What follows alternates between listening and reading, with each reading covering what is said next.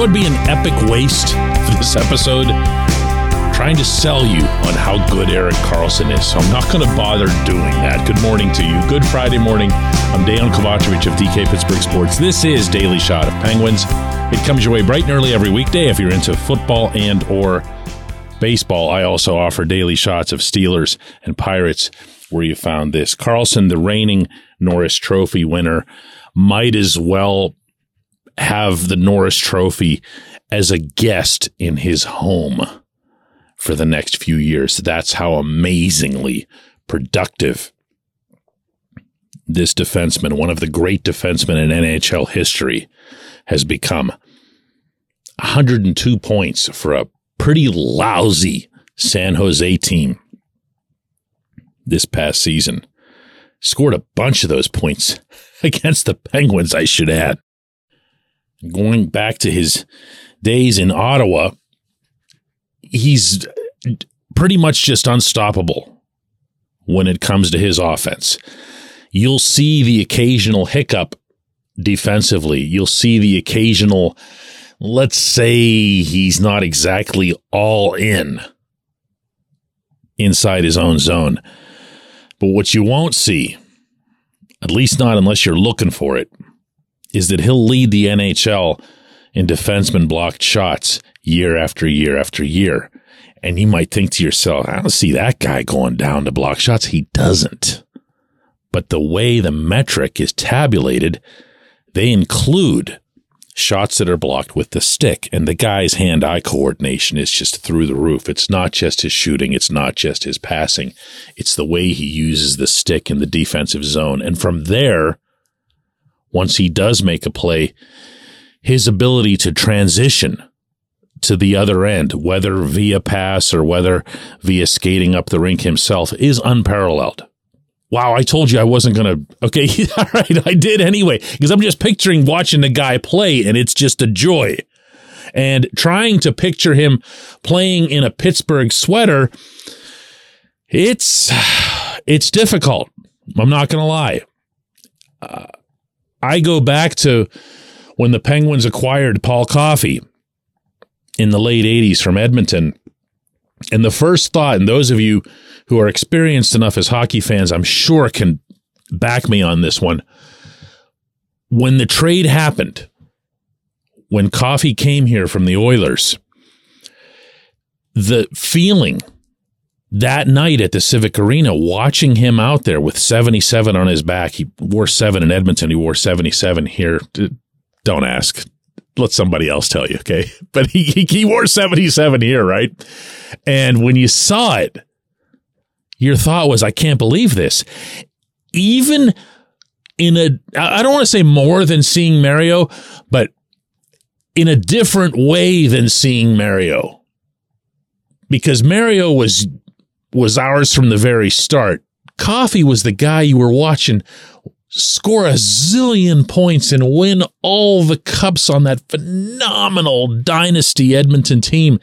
And seeing him in Pittsburgh, seeing him in the black and gold was like, wow. That's the way I think of if Karlsson were to come here, which is why I just kind of throw it out of my head. But there are circumstances involved in this, and they are not as unfavorable to acquiring him as some might think. Let me tell you what I mean by that. Karlsson is under contract through the 2026-27 NHL season, and he's under contract at $11.5 million as a cap hit each year.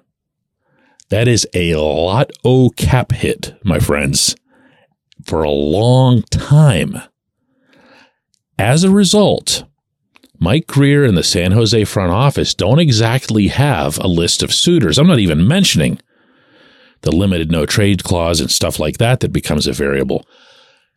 They don't have this long line outside of SAP Center saying, please give us Karlsson, because most teams can't do this. Most teams can't even come up with this deal, and the ones that can, the ones that have the cap space, the ones that have the younger players and everything else to give, they're not contending this year or next year. So they don't need Karlsson. The Penguins do. The Hurricanes do. And that's why you hear those two teams, the Devils, come up in that conversation. It's in that bracket. Now, are the Penguins as good as those other two teams? No, obviously not. But the Penguins have to view themselves as a team that's going for it now for what I would hope at this point are very obvious reasons. So what's the deal that you offer to Greer and the Sharks? What do you say to them? Well, listen, first thing you got to do is make this cap hit work because we ain't got the cap space for him. So you got to take Mikael Granlund. Let's start there. Just get him off of our hands and let's make Jeff Petry the other one. And there's the 11 million. Boom. Just like that. Just like that. Now, how do you sweeten the pot? How do you make it worth San Jose's while? Because they are giving up a hell of a player. And even though the Sharks have tacitly admitted to the hockey world that they're going to be tanking, no pun intended there, kids. I feel like there should be like bells and whistles that went off with that one anyway, right? The Sharks tanking. You're going to see the Sharks not want to embarrass themselves in the exchange. Same as what happened in the Timo Meier trade. So they're going to need a lot of prospects, a lot of picks, or some kind of mix, one or both. Now, the Penguins obviously don't have prospects. We've been over that all week long. I talked about both of them. So there's not much to give there. But they do have draft picks. Everybody's got draft picks. How many do you want to give up? How many of the really, really early ones do you want to give up? There's going to be a first-rounder in the mix. There might be more than one first-rounder in the mix. Do you do that if you're Kyle Dubas? Do you do that if you're...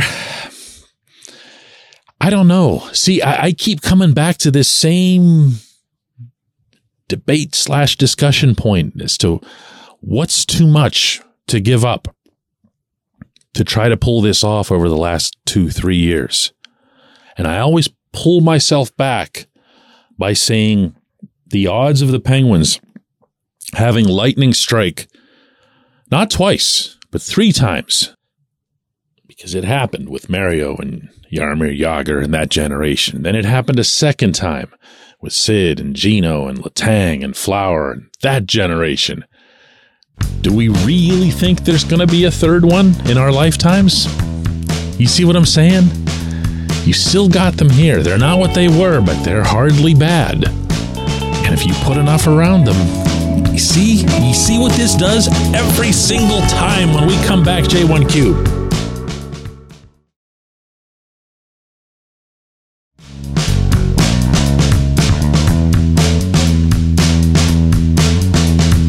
Today's J1Q comes from Michael, who says, DK, I'm pleased to see how Owen Pickering has added muscle and weight.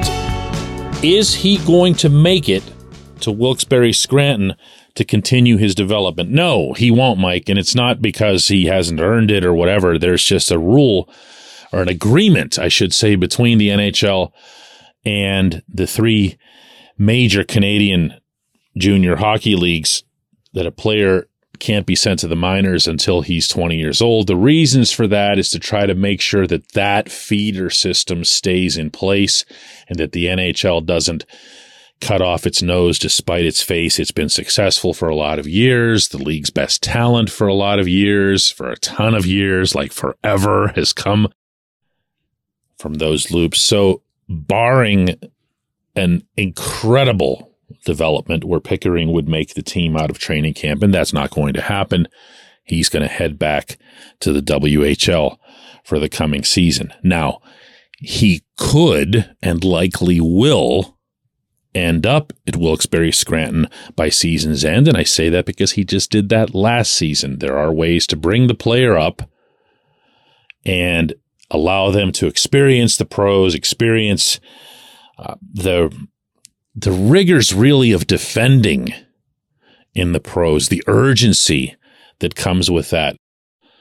There used to be, not so long ago, maybe 15, 20 years ago, it began to fade, but there used to be a feeling that a defenseman in particular, more than any other position on the ice, needed to spend at least one season in the AHL to get out of their system all of the, I don't need to defend that hard kind of tendencies to them. The last guy that I remember that being a big issue for was Brooks Orpik when he was a first-round pick of the Penguins, and they needed him so badly in Pittsburgh. And the defense corps was so bad. And it seemed like a perfect situation to have him come up and play right away and everything else. And he still put in his season, 2 full seasons, in fact, before he came up and stayed in the National Hockey League for a wonderful career. That's really not the case anymore because the emphasis is now on mobility and point production and being able to pinch and being able to still cover when you pinch and all that other stuff. Pickering's not going to be that player. Pickering's going to have to be outstanding defensively. So I have a feeling that you're going to see Pickering when he does make it to the AHL. Well, not just the cameo like this past season or what he'll encounter this coming season. I think you're still going to see Pickering have a full AHL season before he gets to Pittsburgh. I appreciate the question. I appreciate everyone listening to Daily Shot of Penguins. We'll be back with another one on Monday.